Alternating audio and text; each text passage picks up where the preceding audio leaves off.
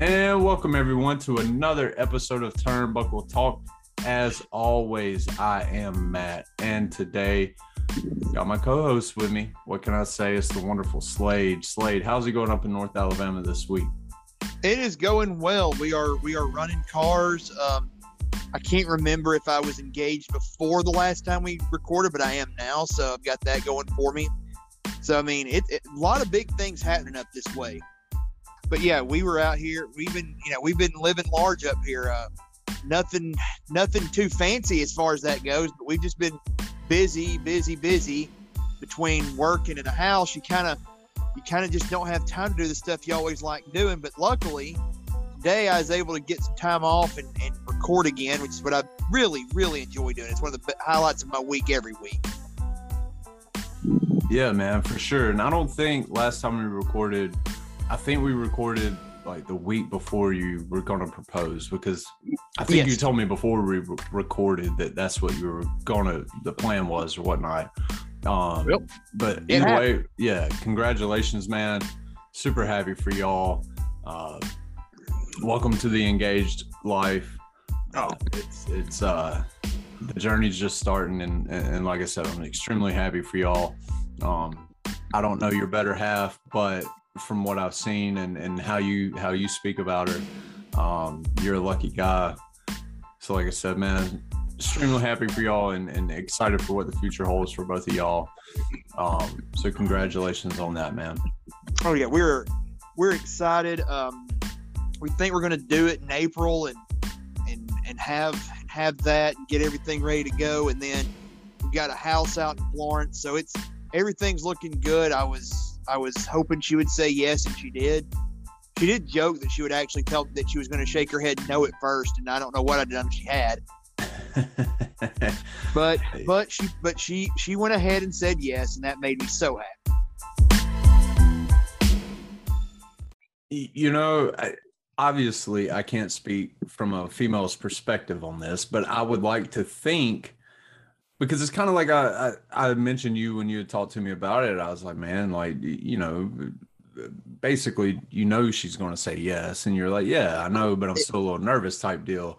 And I yeah. feel like with the female, it's the same, like because it's something they look forward to their entire life as well. You know, um, mm-hmm. you know, obviously it's a different perspective because from the guy, it's the rejection part, or or oh man, I got to speak to her father type deal you know so it's that kind of pressure. But from the females part is it's, something they've looked forward to their entire life. It's a moment that they've thought about you know and so they can be like yeah i know i'm gonna i'll do this in the moment. But then when you get in the moment it kind of takes you over you know takes over right. and, and right. you don't really have time to think about what you're really going to do. You just do it naturally. Um so yeah i've always uh, the proposal's always been one of those things that's kind of fascinated me because uh, I feel like the majority of the time you know what's going to happen, but it's still one of the most nerve wracking things you could go through. Oh, absolutely. Um, and that's that's the beauty of it, you know, because hopefully, hopefully, you know, for your sake and mine and everybody out there listening, you only have to go through it once, right? Right. And, and so you want that one time to be the right way. Uh, absolutely. So, so yeah, it's it's uh but it is it's beautiful as well, man. Like I said, I'm happy for y'all. Um and I'm happy for everybody tuning in. Uh, it's been a few weeks. It's been you know two or three weeks since we've recorded. Uh, Slade was mentioning his his job his, has been kind of hectic and, and, crazy in his personal life, and and same over here. Uh, it's, it's been tough for me and Slade to kind of get our schedules to match up for a couple hours here over the last couple of weeks, but we're here today recording uh, our plan is to to just kind of go through what's been going on since the last time we recorded because there has been quite a bit that's going on in yes. and outside of the wrestling ring, uh, especially within WWE. Um, but before we get into that, as always, if you could please give us a like and a follow on social media. How uh, we are on Facebook and Twitter. On Facebook, we are at Buckle Talk, and on Twitter, we are at Turnbuckle P once again, give us a like and a follow on both of those platforms. It would be greatly, greatly, greatly appreciated. Uh, and that would be your easiest way of staying up to date on all things uh, turnbuckle talk.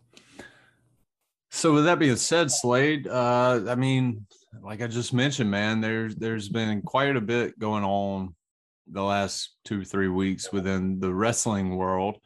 Uh, do you want to start with the? I, I I would say, do you want to start with the good or the bad? And the good would be kind of Crown Jewel and the aftermath from Crown Jewel, and the bad would be the the releases that were announced late last. The week. releases being announced, I think, needs it's probably the it, it, we'll go in chronological order, and that would be Crown Jewel followed by the releases. Okay, that'll work for me. Did you did you get to watch all of Crown Jewel? Not all of it. I, I just I saw enough of what I wanted to see. I'll be honest, a lot of it just didn't appeal to me in the least. Truth be told, Are you are you saying it didn't appeal like on paper, on paper, like before the show? before the show, and then Okay, like when I yeah. saw the results, it didn't. Like if it had been something that I saw, that like you know, I will say I, the the Rollins Edge Hell in a Cell match was really good. Oh man, It was like like it it was it was. I'm glad I went out of my way to watch it. that honest to God, that was one of my favorite Hell in a Cell matches. Like it, Yeah, it, it was it was really well done. Um, Lesnar and Reigns wasn't bad, and the way they did it kind of left some ambiguity on whose side Heyman's on and all that Yeah. good stuff. Um, and it and it led the door for another story. Yeah, Um, uh, just to cut you off real quick, since I'm thinking about it, but the way they did that spot with Heyman throwing the title kind of in, mm-hmm. in between both of them, and then him Yeah. saying, you know, you know what to do type thing, but not being mm-hmm. direct to either one of them. right. It's a cheesy thing.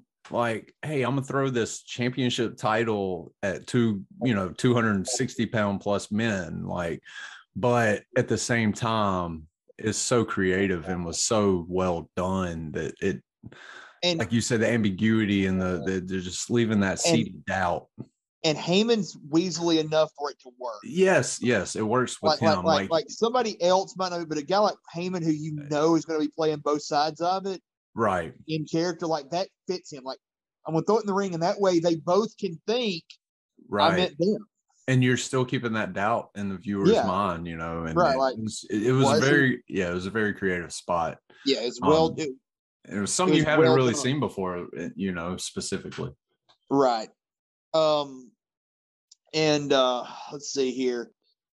You had the triple threat between uh, Bianca, uh, Sasha, and Becky, which Becky won, and then Becky won the rematch with Bianca. And I'm just, I'm gotta think they're setting up Bianca to win the Royal Rumble again and get let her get her moment at Mania because I just don't understand why you keep letting her lose all the time. But I'm gonna give the benefit of the doubt yeah, and hope same. that, that this is leading somewhere because um let's see here.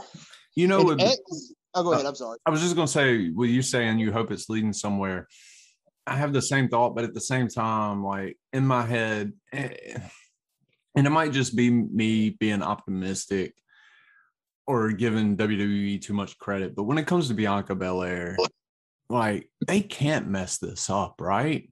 Surely they can't. like and i know we've said that about other talent and i mean you know foreshadowing to to to the releases like Karrion Kross you could kind of put in a similar boat with how he was built in nxt but with bianca like it just she just jumps off the tv screen Right. and uh, like she's just one of those you know i don't I don't think she's the next john cena or the next Ric flair anything of that nature but it's also this at the same time you can't look at it like h- how can you mess this up? And i mean She's- hey if, if if they're able to mess it up i'll have to give it credit to them for being able to mess it up right? Because you got to do something terribly wrong you know time and time again to mess this up. Like it is in their lap. They don't have to just let her go you know? Like this is yeah, like I said, Bianca's got that charisma is not something you can teach. right. It's and, not and something that you can just you, you can't go to the to the developmental center and and teach the the presence she has. Right. And and, and I don't want to say this to say she's the perfect, you know, she's the perfect character or perfect wrestler at this point. Like there's still a lot of developing she can do, oh, yeah. but she has it in her. You can tell she has it in her. She she um, gets better every time you see her. She's obviously willing to put the work in to get better. Right. And and, and I've, keep, I've tweeted it. I was just gonna say I've tweeted it before. Like I would like to see them add, you know, for me, I like my characters to have layers. Um evolution, you know, over time, uh, to keep it from being stale and stagnant. And, and so for me, in my opinion, the next step for her, and, and I think they've done it kind of off and on, but the next step for her, for me, for Matt, is to kind of be a little more serious.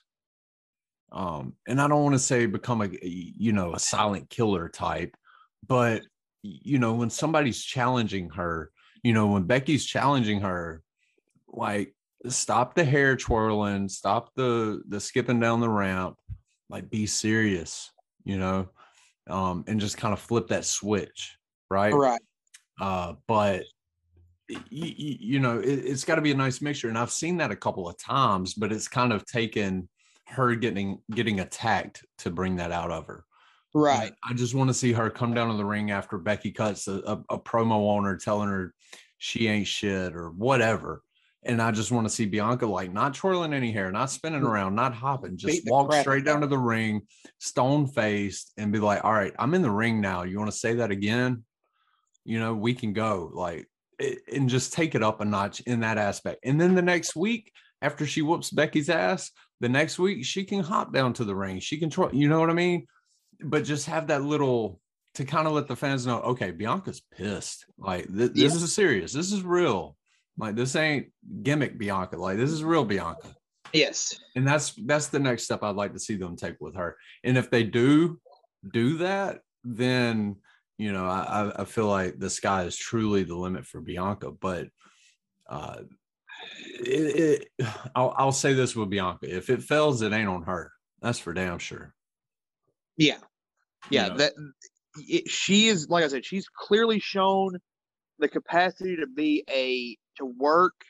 And again, that again, her presence is not something that you can just you can't just teach that. That is yeah. it. That is that that that um it that they always talk about. She's got it. Oh, absolutely. Uh and and one more thing on Bianca while we're talking about her, because I kind of found found myself last week watching Raw, which last week's episode of Raw was really freaking good. Um, especially for a Monday Night Raw episode. Um, if you if you if you're listening and you didn't watch last week's episode of Monday Night Raw, go back and watch it. Uh, it was very very well put together show, and all the in ring action was top notch in my opinion. But last week I found myself thinking about Bianca. Like I just kind of had the thought like I'd like to see her get away from Becky. Right. But it's it's nothing between those two. I just kind of want to see something different for her and and her with somebody else. But then I was also thinking, well, who would you put her with? And I don't, I don't really know, you know, um, because do you do you want to use her at this point to try and build somebody up when you're still trying to build her? Um, so I can understand why they're putting her with, you know, a Charlotte or a Sasha or a Becky in that aspect. Um, but I, I, you know, so there is part of me that that wants to see her with some, you know, doing something different, but then there's another part of me is like, oh, I don't know what else she could do different at this point. I mean, you really can't do much. Um, I mean, I guess you might could experiment with her with some of the younger and see, you know, can she carry it? But yeah, she's so she's so talented, and again, her and Becky just fit perfectly. Like oh. there's an e- there's an easy story there, but you know Becky realizing that she really can't. I mean, she can't really beat Bianca straight up. She's got to do everything she can. Early cheap shots, you know, taking the uh, ring po the turnbuckle pad off, everything she can. It, there's a little bit of Austin Rock at Mania 17 there of where Austin was just so desperate to get the title that he did things that he would never have considered doing in the past. And again, with be and I've said before, with Becky's character, you don't have to worry about that because she doesn't mind. She doesn't mind skirting the rules to win if she has to. Can I give you a hot take on Becky? Yes. I've right. I've never I don't want to say this ignorantly or whatever, but I've never understood the obsession with Becky. Now, let me say this.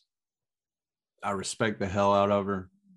Um, she's solid in ring, but there's nothing that she's ever really done, I guess, outside of getting punched in the nose by Nia Jax on accident. There's nothing that she's ever done that has resonated with me. Like, there's not a standout Becky Lynch moment. You know, um, I, I'll say this. you, she like I said, I, I can watch her. It's not like I want to change the channel when she's on TV, but there's just something. I, I'm not. I, I guess I'm just not as high on her as a lot of, I guess, the internet wrestling community is. Um, I don't hate her by any stretch of the imagination. Uh, she can be entertaining, but you, you know, if you put her, eh, the four horsewomen, her, Sasha, uh, uh, uh, uh, Charlotte, and who's the other one? Bayley. Bayley. She's number four for me. I would I wouldn't go that far because I like Becky a lot. Um, I will say that I think there was, and and I'm thinking we're going to get more of that now. But I thought there was a lot of meat on the bone when she turned heel on Charlotte, which led to the whole the man thing that that took off. Yes. Like there was a lot of meat on the bone there, and a lot of like character wise justifiable reasons to do what she did. Yeah. But And the fans kind of turned turned her back face. Yeah. And I will say to your point, if they were to do kind of a long, uh, a, a, a long form storytelling between Charlotte and Becky, I would be really into that because to me, Becky has the most chemistry with Charlotte. Like I said, to me. And I feel like they could tell a really good story and they could both just really get into each other without taking it too personal. Um, obviously I don't know their backstage dynamics and whatnot, but that's just how I feel about it on a surface level. Um, so yeah, to your point, if they were to put her and Charlotte together somehow for you know a year or a year and a half, some you know a long story, like I feel like they could really pull that off, and that would probably pull me into Becky a little bit more.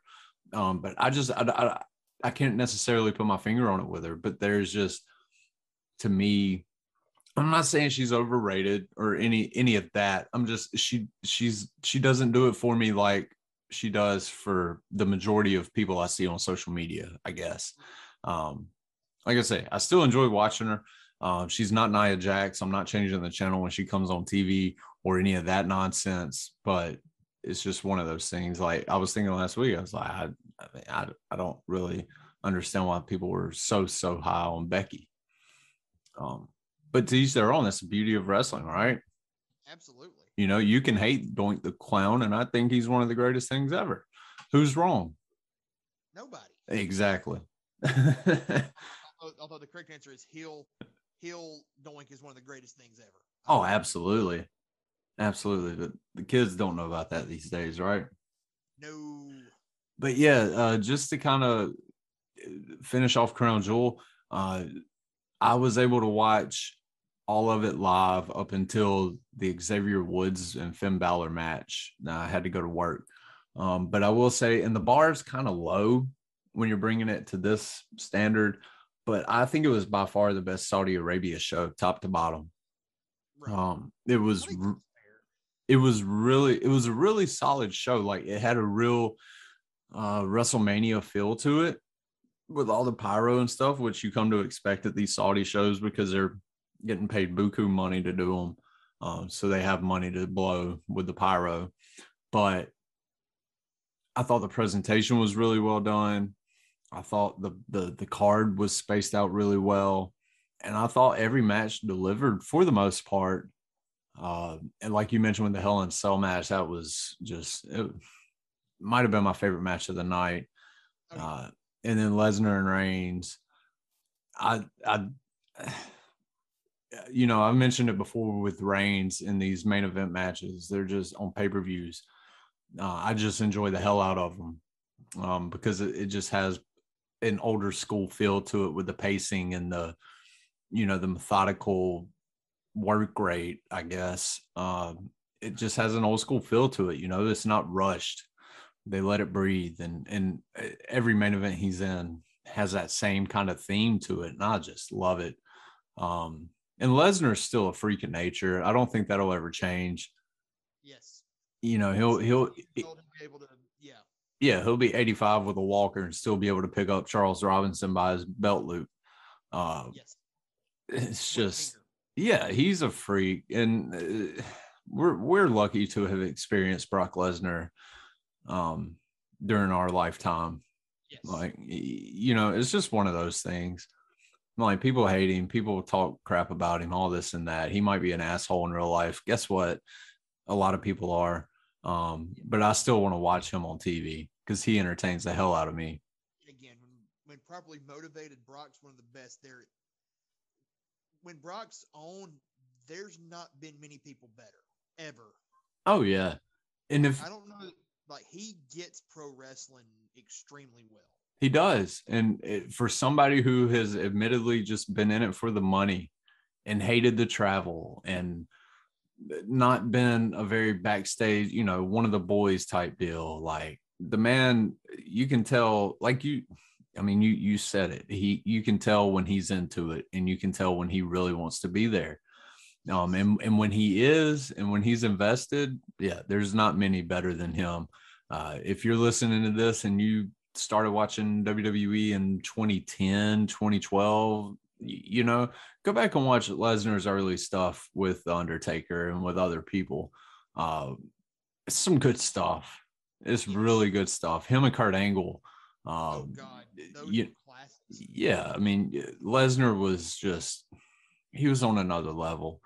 Um, and so I think that's probably why you and I both have kind of a soft spot for him, and a lot of people our age does you know, because we did see the young Brock Lesnar, the next big thing.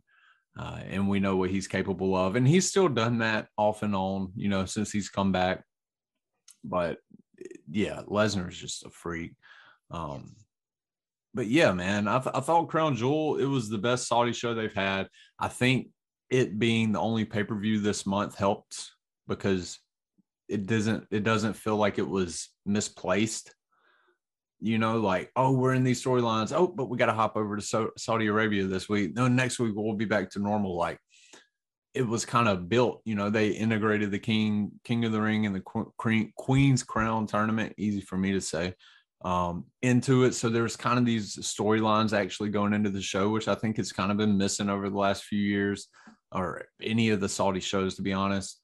Um, so I think they kind of changed the formula up a little bit, which they still had. You know, they brought Goldberg back. Uh, Lesnar was back. You, you know, the, the, these Saudi shows, they're going to have the big names because that's who the Saudi people want. Uh, but I thought that they did it. It was similar in a sense, but they also took kind of a different approach to it this time around. And I think it worked out better. Right. And yeah, you've got um and of course, we forgot about the, the real star of the show, and that's uh that's Mansoor getting the win over Mustafa Ali. Let's see here. Make sure I got that right. Did I say man? Is that his name? Yeah. Like, like he is like the like he is to the Saudi shows what the Undertaker was to Mania before 2014. Yeah, I was about to say if I don't bet on wrestling, I'm not betting on something that's fake, but I know you can mm-hmm. if you're a betting man and you want to bet on wrestling, just wait, save your money up for one year and bet on Mansoor at a Saudi Arabia show because he's going to win. Guaranteed win every single time. 100%. Yeah. Also, Mansoor is funny on Twitter. I did not realize how entertaining he is on Twitter uh, until I found him kind of throwing shots at Ryback the other day. Did you see that? Yes. Oh, yes. it was so good. It was so good. Um, so yeah, man, Sewers is a really good follow on Twitter for those that don't know, like myself. I saw that, but I'm gonna, have to, I'm gonna have to now follow him to see to see more of his stuff. Yeah, he's a funny dude. Big money Manny. So I guess moving on from Crown Jewel, the biggest thing that came from that show for me was Xavier Woods winning the King of the Ring. Yes. And I don't necessarily want to say the biggest thing, but the, the thing I took away the most from it, uh, because one, I didn't think it would happen. Two, I was so happy that it happened. And three, like his little post match promo made me even happier because I knew, like, as soon as he told the camera, he was like, You don't cut from me. I tell you when to cut, you know, do the camera cuts. I was like, He's about to go all in on this character. Like, we we haven't seen a King of the Ring like this since Booker T. Um, and so I really, and dude, the last two or three weeks since that show, it just keeps getting better and better. You know, now Kofi's his right hand uh, of the king, and uh, I think he called Kayla Braxton. Now a confidant. Yeah, and he called uh, Kayla Braxton the town gossip, and dude, Yes. like it, he's just going all out and you know this is something he's wanted. I mean he's said if you know anything about xavier woods this is all he's ever wanted. He's even said in interviews like he'd much rather be king of the ring than champion.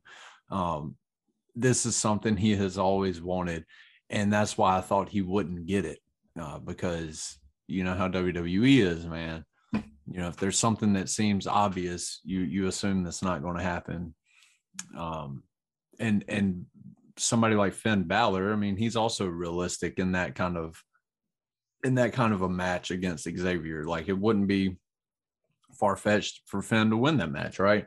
But Not at all. they they put on a damn good match. It was very enter- entertaining, and yeah, I, I seeing Xavier with the crown and and all this stuff. It's just it, you know he's gonna you know he's gonna sink his teeth into this. And I and I honestly hope and I and I know this is probably not how it's gonna end, but I hope they don't make him turn into it to a heel doing this. Like I think there's stuff to be made for a benevolent King Woods.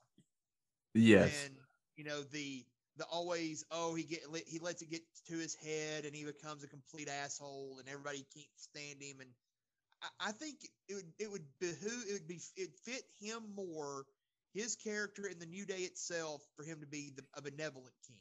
you know, I agree with you. Under one, but I, it's tough because there's many possibilities with this, right? You could go many different ways with Xavier Woods in this position, Right. and I think if done right, I don't think any of them would be bad. But my faith in WWE and doing all of them right is not very high. Well, So- absolutely, I completely understand it. Right. And so when when it comes to him being a heel, I think it could be done right, but I don't think WWE has the patience to do it right because in my opinion doing it right would be having it very very subtle at first and almost like subtle enough that Xavier doesn't even realize he's doing it. And it's like, "Oh, wait, my bad. Sorry, I did not realize that." You know, that type of deal. And then over a few months it it it becomes even more egregious and he gets a little less apologetic. And then over the next two months you you know what i mean? And it's a slow burn it's a slow progression. And then finally he just flips the script after about a year. And then you got him and kofi. Um i could see it working in that respect but if wwe were to do it i see it happening in like three weeks Right. and that Yeah, wouldn't WWE work. WWE, doesn't do slow burns. No, they don't. They don't. Not not much at all. Not unless it involves like somebody like Edge or Yeah. maybe Orton. Or, Um, or Lesnar when you know he's going to be gone for a while. right, but it's a, it's a select few, and and Xavier isn't on that level at this point. Um, so I, to your point, I could see it working if they were to do it that way. Just you know, Matt's perspective. another interesting thing, Slade. What would you think about this? And I don't know how it would happen, but it's WWE. They can make anything happen, right? But what would you think about a New Day triple threat for the championship at WrestleMania? Say that one more time. A New Day triple threat for the championship at WrestleMania. I wouldn't hate it. Yeah, Big E, Kofi, and Xavier for Big E's title. I wouldn't hate it. I mean, you could do it in a way where Woods finally. I, I would prefer them go with the benevolent king route. I would. Right. But if you go this route, you could do the slow burn where where Woods finally just snaps and says, "Look, I'm king, and as king, I'm giving myself a title match against Big E at WrestleMania." And Right. Kofi tries to like be his conscience, like, "No, this is not what we want. We the this whole time it's been about uh, all us, all of us together, and making sure everybody else is happy, and making sure you know all for one, one for all." And Kofi finally just says, "I'm not going to let you do this." and I'll enter myself in it and I'll sacrifice myself to make sure this doesn't happen. But then as time gets closer, Kofi remembers the whole Kofi Mania thing and his run as a champion. He's like, you know what? I never really truly got a shot. I'm gonna I'm gonna go after this. I- think there's again meat on the bone there. Yeah. No, I agree. And personally, I'm of the opinion that New Day should never break up. Yeah, but you can even do this, and then after it's all over with, Woods be like, you know what? I was completely wrong. right, he, he let I it go to his head, or yeah, Sorry. And and them all be, you know, best friends again. right. You know, and like I said, I'm I don't want to see New Day break up. It won't break my heart if they do break up, if they do it right, if it's done right by them. But I just have to assume that at some point every tag team's breaking up, right? Because in the history of WWE, WWF, all the tag teams have broken up. You know, they wind up back together. The Usos haven't broken up, uh, but they've been one of the, I, I would say, through WWE history, the Usos got to be one of the toughest tag teams that you could see breaking up, right? Because they're freaking identical twins. Um, so that's hard to break up identical twins. You know, Matt and Jeff Hardy are about the closest, but they broke up. Um, so part of me looks at it that way like, yeah, I don't want them to break up, but they've done it to everybody else. So you assume it's going to happen to them, you know, because they didn't come in to WWE as a new day. So, but I'm just going to enjoy it while it lasts, man. Happy for Xavier. Uh, it's always good to see people uh, get get what kind of their childhood dream, you know, like Vince McMahon said when Shawn Michaels won, his childhood dream has come true. Uh, Right. if anybody has listened to Xavier Woods, this was his childhood dream was to be king of the ring. Um, so yeah, more than happy for him, and I'm excited to see just how far he goes with this character. Uh, because just in a few weeks, it's been highly entertaining. Yes. Yes. Um, and Woods is again uh, one of the most talented um, minds on the roster. Like, well, all of them are, but Woods, you can kind of tell, is sort of the Creative. he- he's kind of the creative Yep. brains behind a lot of the stuff they do. He, yep. He Xavier is the one that they have to reel back in. Yeah. You know, it's like, all right, dude, you're you're you're too far out there. Just bring it back a little bit. You know, back a little bit. yeah, absolutely. They're all really, they're all awesome. Oh yeah, for sure. And and and yeah, how Kofi's been able to to uh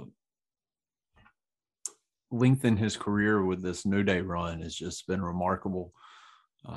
Because he's another one. I mean, he hadn't been in there as long as Orton, but he's been there as long as Ziggler almost. Yep. Um, right around the same time.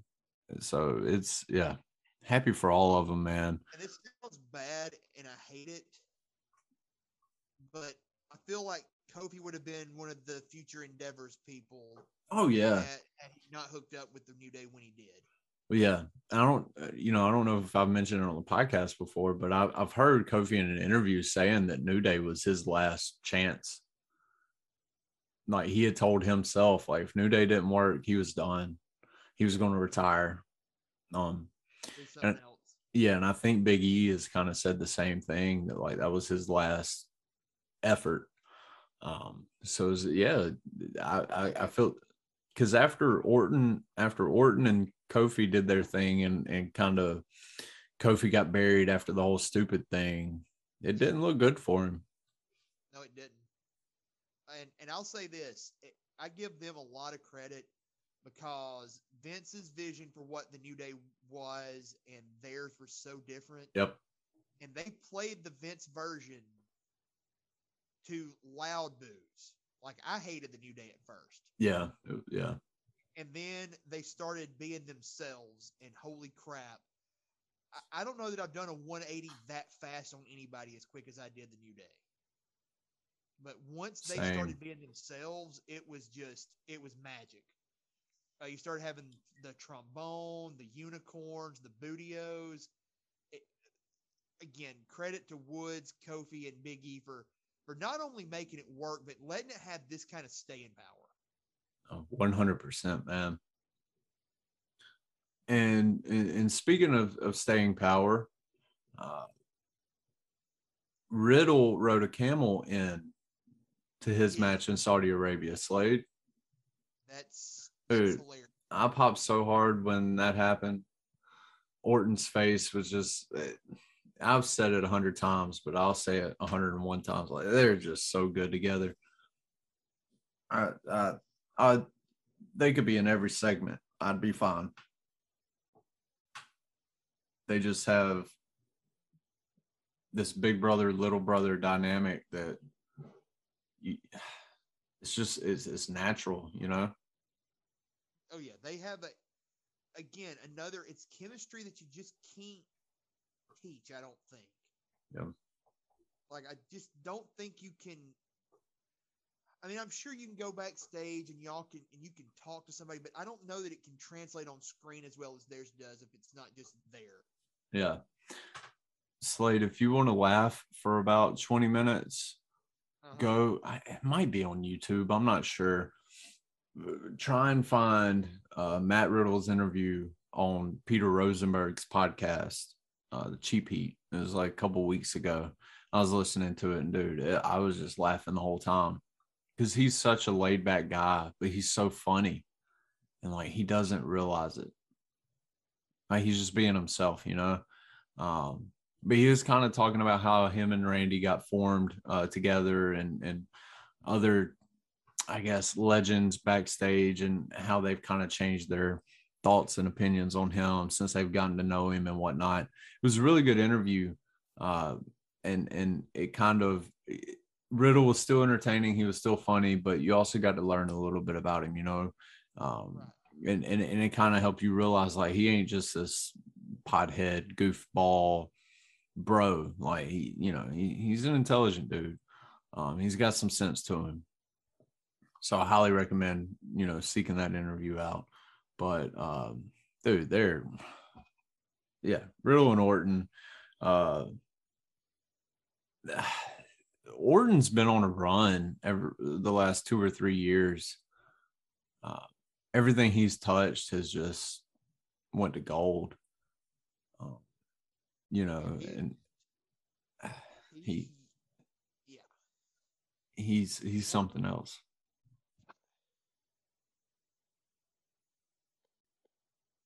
he's the best.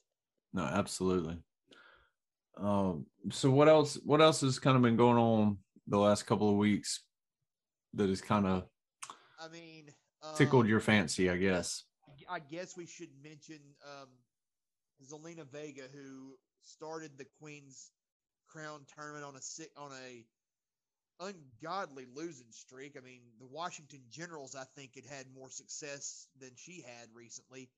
Um, but she uh, she she turned it around and she beats Toni Storm, she beats Carmel, and then she beats Doudrop to win the to win the Queen's Crown tournament. So um, that's really all I got to say about that. I, I guess I get it, but I really don't. Um, yeah that whole queen's crown tournament was really weird to me yeah. Like you, you, you have Carmella, you have Carmella and and and Zelina in a semifinal, which just doesn't make a whole lot of sense. Was it Doudrop and Baszler in the other semifinal? Yeah, and Doudrop beat her. Doudrop, yeah, like, Like rolled her up or something. yeah, like just uh, yeah. The less said about it, the better. I thought Shayna was the perfect person to win Yeah, it. should have been perfect for it. You know, she's already the queen of spades or whatever they call her, and uh, she could have like broken the crown or something. And said, I don't need this shit, and Yes. you know, continued her badassery. Yes. And because I mean, Zelina isn't going to be hurt losing it. Doudrop isn't going to be hurt losing it. Uh, Carmella damn sure ain't going to be hurt losing it. But you're building up Shayna these last this last month or however long it's been, and then you have her lose. Come on, man. Come on. Come on. On, get it together. Yeah, I, I yeah, it's the women's division in WWE is probably one of the more baffling things that they have going on right now because the top of the card in the women's division is top notch, but they can't figure out what to do with the rest of the women. Right. And it's baffling. It's baffling. Um, It's- hopefully for the women's sake, it gets figured out sooner rather than later. Um, but it, it's just you can't get invested into any of these women, man. Like they want to, dude. Liv Morgan. There's so much potential there with that girl, with that woman, that in WWE won't do anything. And I don't get it because it's like she fits everything they they seem to want. It's like she's tr- trending on Twitter like three times a week. Yeah, she's she, she's funny. She's she's drop dead gorgeous. She's uh, she's blonde. She she works and works and gets better weekly and weekly. She's got a great personality. She, you know, whenever she does stuff, um, like when she does media calls or conference calls, she's she comes across really well. She's very um, articulate. She's very intelligent. She's very she's very well spoken. She doesn't put herself in a position to um, she doesn't put herself in a position to embarrass herself or the company. Like she seems to be the prototype of what they would want. Right. And she's blonde. Yes. and if you know anything about Vince McMahon, that's an advantage. Uh that's why it's so baffling with her. Like she ain't, you know, she's not she's not the Ricky Steamboat of female wrestlers or anything, but she's captivating. She draws you in. You you she's trending on social media every week. People care. And Yes. why they don't do anything with her more than what they've done. I dude, she would have been the perfect uh sister Abigail. She'd have been uh they could have done so much with her over the last couple of years. And they haven't done anything hardly. And it's it's one of those that's just really baffling. Like, did she piss somebody off backstage or like I don't I don't know because there's nothing she's done on TV, you know, uh, before we get into the releases, but I'll bring up Nia Jax. Like, what has Liv Morgan done that Nia Jax didn't do that makes you see what I'm saying? Like, Right. why why Nia Jax get the push but Liv Morgan didn't? Right. What has Liv done that and that stuff like that doesn't make sense to me and and, and I don't know In Nia's case, I think we kind of know what that is. Yeah, yeah, but I'm just saying, like, because you cannot say that Nia Jax is a better worker than Liv Morgan, right? Um, and she doesn't come across the screen. I mean, she's big, but she doesn't really have that presence. Like No. big as she, she doesn't. She's she's like okay, she's just a. I hate to say it, she's just a big woman. There's Right. no there's no substance to it. right. But that's what I'm saying. Like, what, what, what was Nia doing that Liv wasn't? You know. Right. Um, so hopefully, hopefully to the broader picture, uh, they'll they'll figure out what they're doing with the the women's division. You know, outside of four or five women that they kind of figured something out with. Because yeah, the, a lot of these women deserve better. Uh, I'm not usually one to to hop on the hashtag give women a chance train type deal or whatnot, but you can't deny it with this stuff um, the, the Queen's Crown tournament was was proof that they don't really have any investment in any of these women. and they're just kind of throwing shit at the wall to see what stuck. Right. But yeah, with that being said, congratulations to to To, to, to Zelina Vega. this time last year was being who this time last year was putting out a tweet that said I support unionization and was immediately fired. Like I was in a it, it's been almost a year ago because I was sitting in a in a restaurant in Lexington, Kentucky when I saw her tweet that and I was like, that's weird. And then a few minutes later, my brother sent me a text, dude, they released Zelina Vega. yeah, it's very quick. Yeah, so so so yeah, so congratulations to the the Queen's Crown Tournament champion Zelina Vega, who has parlayed this into a little bit of a winning streak, which Lord knows she needed it. Um, again, like I said, the Washington Generals had had more success than she had. So One last one last question on Zelina. Yeah. Since she since she's gotten this queen queen's crown, you notice she's doing like this off and on accent, right? right, Do you think that's intentional or she just sucks at acting? uh, That it's that it's like in and out. Because the first week I was really confused. I was like, she's talking like she's from New York, but now she's talking like she's from like Britain. Now she's talking like she's from Britain, York. Like, like, you know, like it was going in and out. I don't I'm going to give her the benefit of the doubt and say that she was trying to do the whole British royalty thing and realized it wasn't going to work and just kind of stopped it. But yeah, yeah, I I got nothing. Yeah. I don't know. I just I just thought that was really weird. Hadn't seen that before. You know, I'd seen it with Kofi, but he got called out and then he was never Jamaican again. Right. like he's like, oops, my bad. Ghana, West Africa. If I remembered right, though, like yeah, he got called out, but it was like right after Kofi's parents or cousins or something got really pissed off that he was being a, being asked to be a Jamaican on TV. Because like they did a story with the Boston Globe, like yeah, he's not really from Jamaica. He his family's Ghanaian and and you know his dad's like a professor at at Boston College or something, and and like we don't appreciate that he is uh, being considered Jamaican. And then the next week they they drop the. You're not really from Jamaica, are you? That was that. yeah, that that would make sense for sure. Um, still a classic moment though, Oh yeah, it was because his reaction was was priceless. yes. So, what else has been going on uh, that that caught your eye? Anything else really? Not really. Um, uh, it looks like, I mean, I'll quickly touch on AEW because it looks like we're fixing to get the Hangman versus Omega match that we've been kind of teased for nearly a year now, and all signs point to to Hangman winning the belt. But other than that, I, I really don't have much of anything.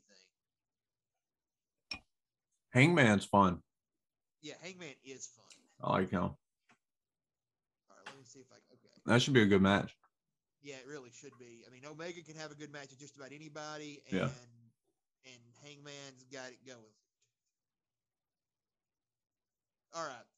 Sorry, I was pulling up the list of people who had been released because I, Yeah. think that's where we're going next. Yeah. Now, now to the bad news. Yeah. Uh, WWE released everybody and their mama. 18 again. names. 18 people were released. Uh, I believe it was last Thursday. I think it was Thursday or Friday. Yeah. Yeah, I think it was last Thursday. Um, we'll go through them real. Uh, we'll we'll I'll name them and then we can kind of. We're not going to talk about each one of them individually. We ain't got time for all that, and and some of them, like you don't know a whole lot about it. B Fab of Hit Row. The the thing about that was like apparently she had signed a contract like a week earlier, like a multi-year contract like the week before, and then she's released. Uh, Ember Moon, Eva Marie, thank you. Frankie Monet, Grand Metalik, Harry Smith, Jeet Rama, Jessi Kamea, Karrion Kross, Katrina Cortez, Keith Lee, Lince Dorado, Maya Yim, Nia Jax, or Mia Yim, I'm sorry, Nia Jax, Oney Lorcan, Scarlett Bordeaux, Trey Baxter, Zayda Ramier. I think I think the names that kind of stick out are Ember, Frankie. Um, Harry Smith's kind of an interesting story because he had been, you know, he, he's the former DH Smith. He had been away for a while. Apparently, the WWE rehired him like in March, and he was they were planning on bringing him back and having him do stuff. He had some dark matches, and then they released him. Um, but then Karrion Kross, Keith Lee, Mia Yim, Nia Jackson, Scarlett are kind of the ones that you kind of they kind of stick out. Yeah, I read it could have been Meltzer. Uh, I assume it was Meltzer, but there's a report that uh, the cuts were related to, you know, obviously WWE came out and said budget cuts um, because they're a publicly traded company, right? Right. But the the report I read was that some of the cuts were age related and some of them were vaccination related. Um, yeah, and, and, so I took that to assume that the NXT cuts were age related because you look at like Frankie Monet, she's like 38. Um, and then I took it to mean the main roster cuts were vaccination related because with NXT, they're not traveling, they're in the same building. So I don't think the vaccination status matters. But on the main roster, you're traveling to different states, different arenas, different protocols, different guidelines, different. So if you're not vaccinated, you may not be able to perform for the next three weeks. So it's hard for them to put you in a story if you can't be on TV because of your vaccination status. So to me, that's more plausible than just simply budget cuts. Um, because somebody like you said, like Harry Smith, they just signed him and he hadn't been on TV. Like they ain't paying him a million dollars. You know what I mean? Um, so that that kind of made more sense to me than just strictly for budgetary reasons. You know, I just felt like the the budget uh, quote was just strictly for PR purposes and for you know the the, the, the stockholder type stuff. And without trying to get too political on here, if you if you really paid attention to Karrion Kross and Scarlett's likes and stuff on Twitter, let's just say they weren't really. I don't know that they took COVID. I don't know if they felt that COVID was serious. Right. Serious. That serious. Like they would. They would. They. I don't want to say they were purely anti-vaxxers, but they seem to be skeptical at best. Right. Uh, Nia again the same way you know, and so that's what kind of made me think that maybe WWE gave them a deadline. Um, this is all me assuming and pontificating here. Like there's no inside information or anything, but it would make sense, you know, in my head.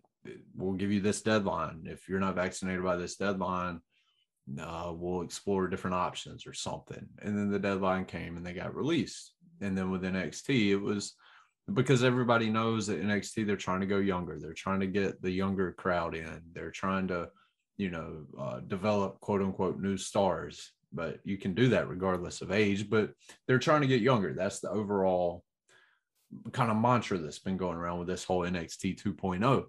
So with them releasing the people they did release, that kind of made sense in that respect. So that's you know, regardless of who uh, reported it, like I said, I assume it was Meltzer.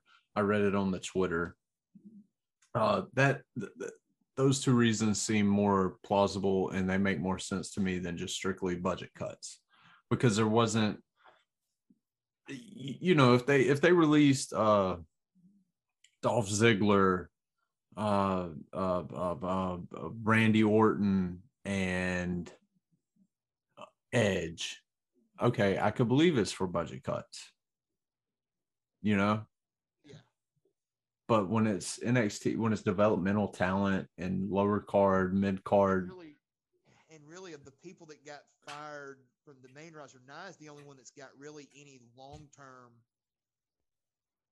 run there. Right. You know, Karrion Kross and Keith Lee. I mean Dorado to an extent, but he hasn't really been on TV all that much. Same with same with Mia Yim. Right, and they're neither one. Uh, let's say Dorado isn't putting a hole in the budget. You know what I mean? Like he, like, it ain't happening. The only one I could see being a that Mike could be making enough that that it could be considered a pure budget cut. But right. everything else, I'm like, eh. Yeah, and so that's why I tend to believe the the report of it being um, more vaccination related or age related than strictly financial. Oh, absolutely. You know, um, but because they have to put on a show every week, two times a week, sometimes three times a week, sometimes four. You know, so you have to be your your biggest ab- availability is to be available. You know. Yep, your biggest uh, ability is availability. Yeah, and if you can't if you can't be there, then they can't use you, and then they have no need for you. Uh, and, so. And you know, you've got Keith. You know, Keith Lee had COVID, and it caused him heart problems. Right. So you know, you, and you don't know if maybe in his case it's a what if he gets in there and he can't go, or what if he can only do so much and then he has a heart attack or his heart's right. not ready? You know, um, and again, and and and uh, apparently, you know, they come out, you know, apparently sources have come out, and you always take these with a grain of salt.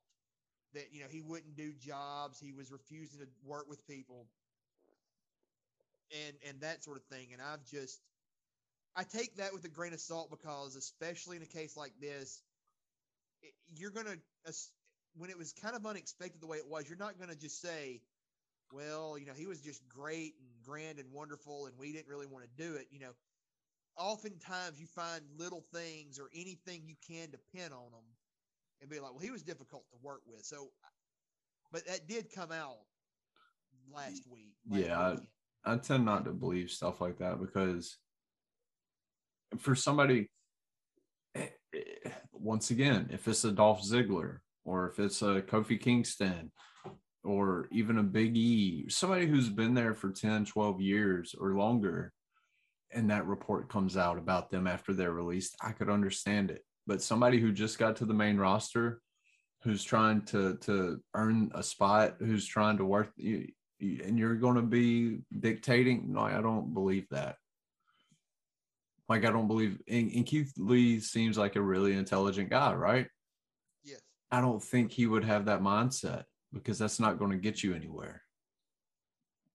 Like you know? I might can see him saying in a situation, "Hey, maybe yeah, maybe a specific situation, like, but not just in general." Or this jobber to get this much offense on. Right, uh, something yes, yeah, something very specific. I, yeah, definitely, I could definitely see not, something like that, but not, not being. Not, oh, I'm not losing to Randy Orton. Yeah, know? not being a general a general theme, you know, yeah, like about every match. Yeah, like one time being like, you know, does you know, are we sure we need Lince Dorado to get this much, you know, for him to dominate 85% of the match with me? Are, are we sure? Right. Yeah, I could definitely see that. But yeah, but Keith Lee has never struck me like you never hear stories about him being difficult to work with or no. refusing to stuff. Like you never heard that. And that that man's been grinding for years to get right. to where he was. He's not, and he's not going to throw that all away. No, to prove a point. Not at all. Not at all. Um, but yeah, I think him wherever he winds up, uh, Karrion Kross. There's a few of them that I, I I think Keith Lee by far will have the biggest future uh, outside of WWE, and I could he's one that I could definitely see coming back to WWE in three or four years. Um, but hopefully, for everybody involved, they'll land on their feet, whether it's in wrestling, whether it's in another form of entertainment or something else. You know, hate to always, you know, anytime somebody loses their job and their their their ability to provide for their family is tough, but at the same time, it's part of the business and WWE has a 30, 40 year track record of doing stuff like this. So I don't really know why people get bent out of shape when it happens because it's going to happen and it's going to continue happening and you're going to continue to get pissed about it and the cycle continues. Um, but yeah, and, I mean, as much as I hate to say it, like the handwriting's been kind of on the wall for for some, like Ember yep. Moon, the handwriting's kind of been on the wall for her. Yep. Um, and obviously, like NXT, they're wanting to go younger. Like they are, they are, they are, they are tearing it down and they're trying to get it go, go pure developmental and pure um, youth and and you know a few veterans around to kind of help the young and the younger generation learn the ropes but and hand and pass the torch when the time comes but by and large you know you don't they it, NXT is going it's going back to what it was originally set up to be the developmental not you know kind of a third touring indie brand Yeah, I actually like the direction they're going with NXT. well, i do too I think it'll take time and patience, but I think it'll pay off. Oh, absolutely. And that's the thing. If Vince will actually show the patience, they've got some stuff. They've got pieces. Oh, for sure. Build the next generation. It's just, again, as always, um, and I don't, you know, you know, we, we we've both kind of been on the, you know, you don't want to just turn it into a Vince bashing session, but that's the thing. If Vince will just show patience, you've got something. 100%, man. So what else? What else has been I'm trying to think anything stuck in my head. Uh, trying to see. Uh, looks like we got uh who is it? One of the Usos is going after old King Woods. I think it's. Let me look. Slade, man, it doesn't matter if it's New Day versus the Usos or Jimmy versus Kofi or Xavier versus Jay or Jimmy versus it doesn't matter what combination of matches those Yeah. two teams have. Knock it out of the park every time. Absolutely. It's the chemistry those four guys have together. And then you could throw Big E in there, obviously, but he's on his own right now. Uh, but the chemistry those four guys have together is just, it, and they've always had it. They've always had it. Um, it's just remarkable. And I could, I could watch them wrestle eight days a week, man. One hundred percent. One hundred percent. They are so good. Again, their Hell in a Cell match is one of the best ever. Yeah, Like Yeah, they they- just, they just bring out the best of each other. they do. And, you know, I mentioned it a couple weeks ago or whatnot, but the Usos, man, they, eh, you have a hard time convincing me they're not the top tag team in WWE history by the time they're done. Oh, absolutely. No, you're going to have a hard time. I think you can make a very good argument that the Usos are the greatest tag team in WWE history. Yeah. The longevity, the continuity, the everything, man. Their ability to kind of reinvent themselves because they got stale there for a little while. They did. and then they just they they they made a couple of changes they they became heel they they cut out the haka they started do it. they started kind of cranking up the tough guy and it just it just worked When they debuted in what, 2011? 10 or i'm trying to think it was 10 or 11 because they they debuted against the recently released harry smith and tj and uh, tyson kidd because they Yeah. came in with Tamina. I mean, so they've been doing this for 10 years, right? Mhm. So eh, you'd be hard pressed to find in WWE, you know, you can go through all the territories, it's different, but in WWE, you'd be hard pressed to find another tag team that's done it for 10, 11 years without breaking up, without feuding against each other, and doing it at the level they've done it at. You know, because the Dudleys broke up, the Hardys broke up, Edge and Christian broke up, uh, the uh, Shawn and uh, Marty Jannetty broke up, uh, Hart Foundation broke the up. Hart Foundation broke up, like all these, all these classic. Yeah, all these classic tag teams they broke up and they didn't last a decade plus. The only ones that I mean, the only one I can think of that might have that longevity is the Road Warriors, and that's that's multiple territories, and even then, you know, you had but yeah, but and then they wound up doing uh, the LOD 2000, and then they broke, the, and and it got yeah, it got to be silly towards the end, and then they started playing on Hawks alcoholism and whatever, and um, that went down bad at the end, but um, yeah, I mean, at- at most there might be one or two other tag teams that you could put in that same category in terms of been together for 10 plus years, never broke up, and did it at the highest level the entire time. right. You know, um, they're they're in a select few, uh, you know, category, uh, and I think it's, and I think it's mainly because I was listening to uh to to, to old Corny, old Jim Cornette. This is a little while back, and it was some ranking of like the top 50 WWE tag teams, and I think I think New Day was number one, and I think the Usos were like number three or number four. And you know, Cornette's an old school guy. Uh, he just started laughing, and he he's he respects the Usos and he likes the Usos, but he was laughing that they were as high as they were on the list. But eh, one thing that I thought that he was not thinking about and not realizing was how long they've been together. You know, because he was mentioning all these tag teams from like the 80s and 90s, and it's like, yeah, they were together like three or four years. Like, cool. Like, yeah, they were good, but you you're you're dismissing a decade. Like you're dismissing a decade of work and still being relevant after that. Like that says something, you know. Um, and I've never seen them have a bad match. I'm sure they've had, you know, like, but none of them stick out to me. Um, but the good matches do, Oh, absolutely. you know. And they've had bangers with a lot of folks. Um, Right.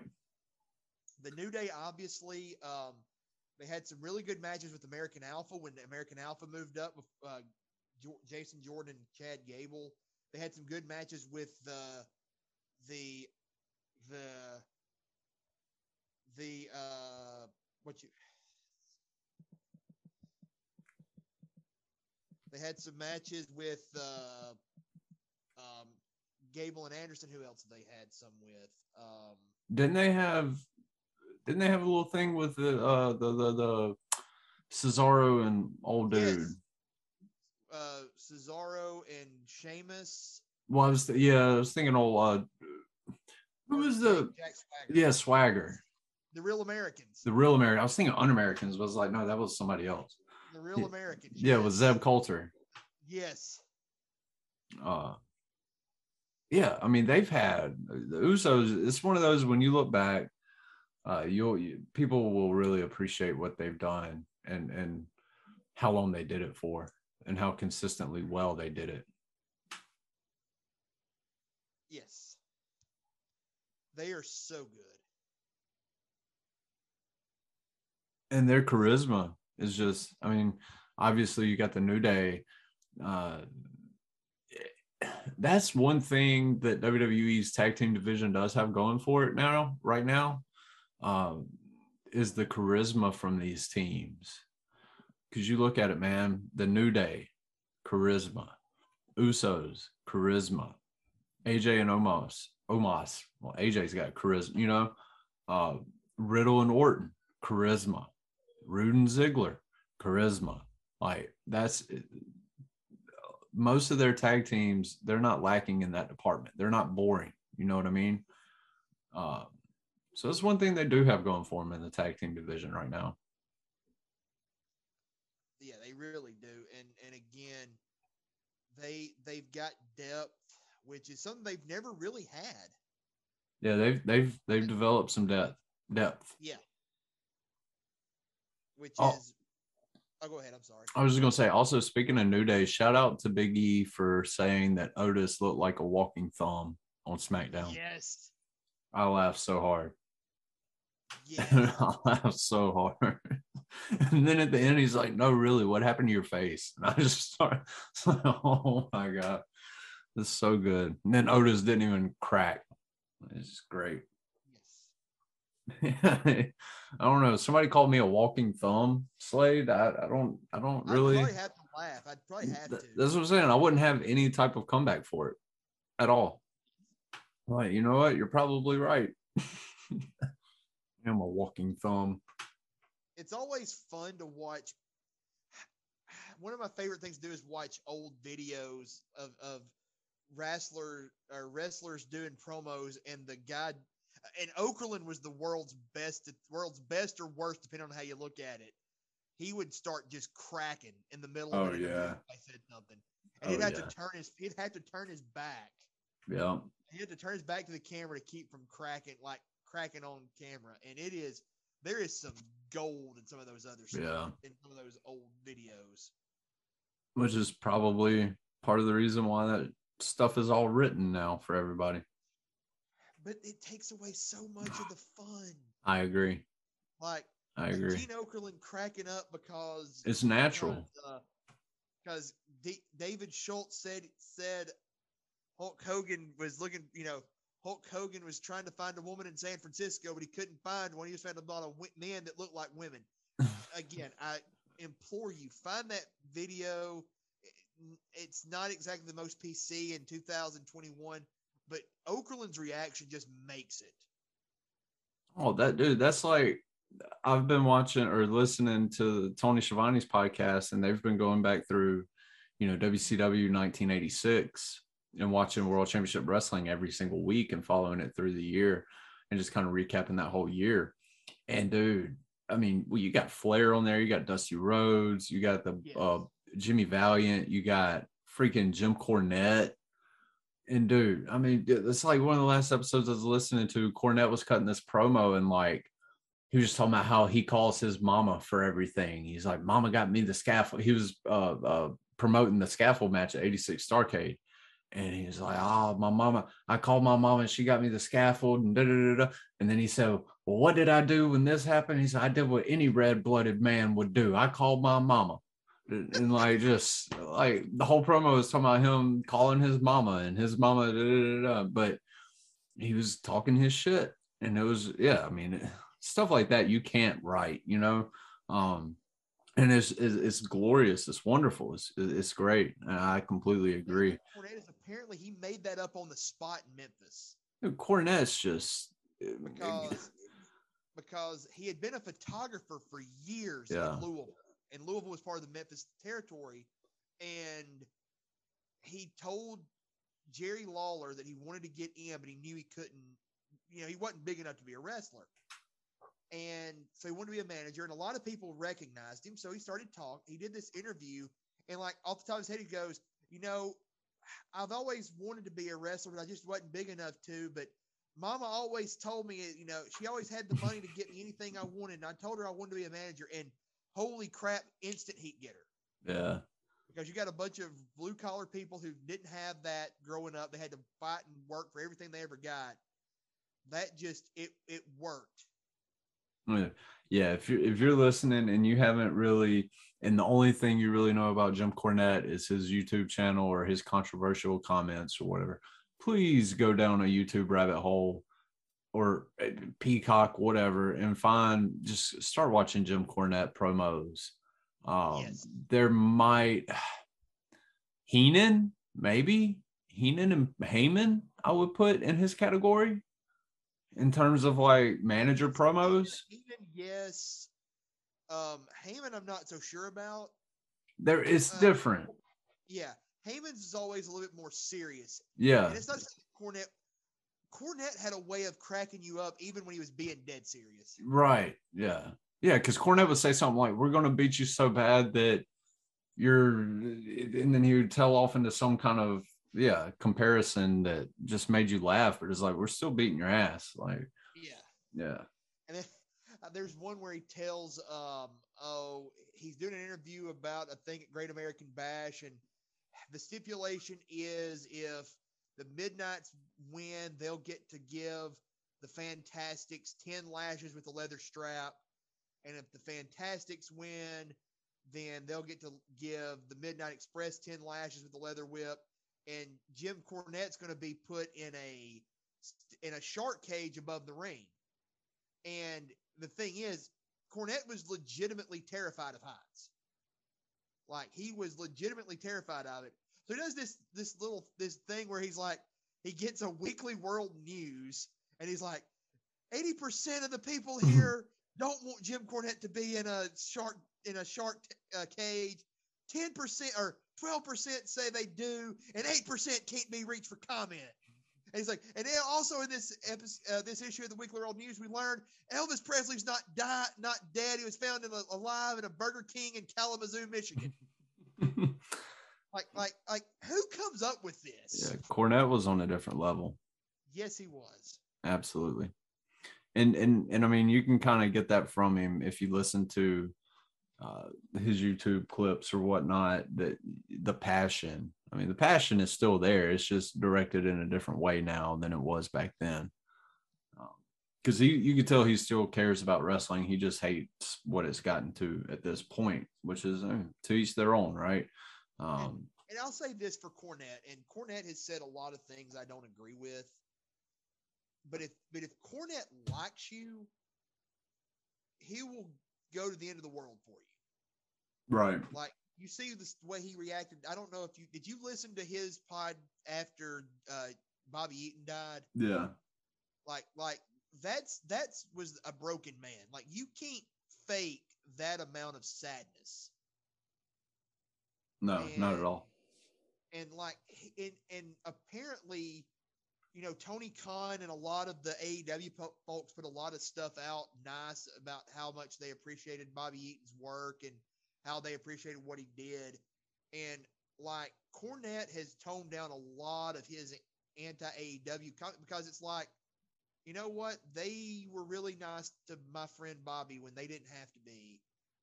I'm not going to hold this against them, hold my feelings about their product against them personally because they were nice when they didn't have to be. Right.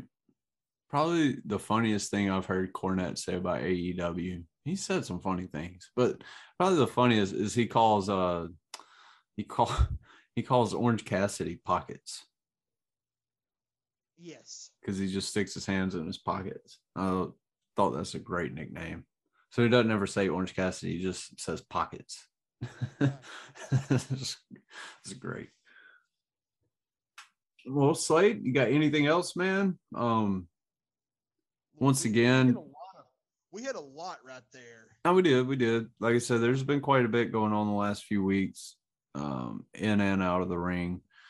Um, gearing up for Survivor Series. I think that's the next pay per view, right? right? Yeah, yeah. Uh, so we got Survivor Series coming up in a few weeks. Um, like I said, last week's episode of Raw was really, really good. Uh, I'm watching tonight's episode right now as we're recording, and it's, kind of more of the same. You got RK Bro and the Street Profits in a tag team match with and Ziggler and uh, another tag team. It just went on commercial, but it's more. But man, it's one of those things, man. Some of these teams, I don't care if they do rematches because the rematch is better than the first match, you know. Uh, so, but last week, last week's episode of Raw was I was highly entertained. I was really surprised. Didn't get to watch SmackDown because I had to work. Uh, but yeah, I mean, no, no, no real complaints from me, man. I, there's they've been hitting high spots lately. I was about to say they had they haven't really done anything that's been too egregious in my opinion the last few weeks outside of like i mentioned earlier the they got to invest more or find something to do with the the middle tier of the women's division because uh, all those women are just kind of seemingly interchangeable and kind of just floating around on an island and there's nobody really i mean you got your your your your twitter uh, stands, I guess, for lack of a better term, who are going to care, but the majority doesn't. And and I think a lot of that's on the creative and the front office, and not necessarily the talent themselves.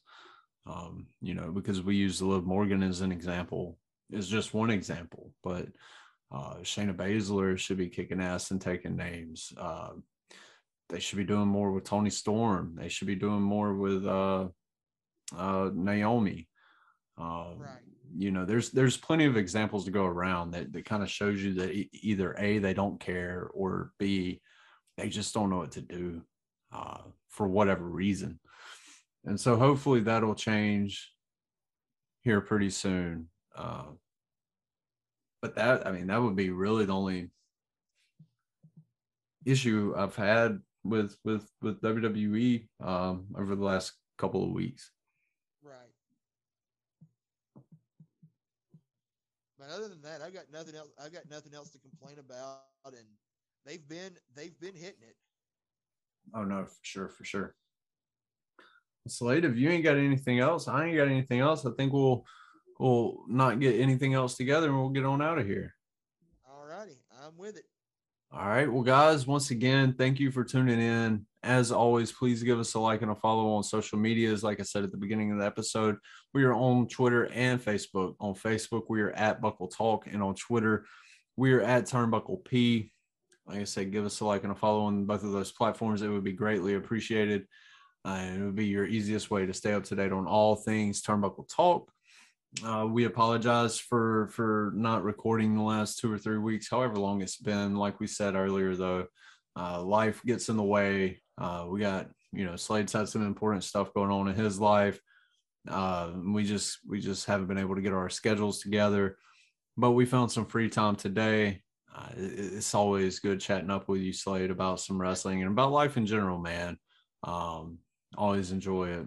Always one of the highlights of my week kind of takes me away from everything for a couple of hours. So I uh, can't really complain about that, you know? Absolutely.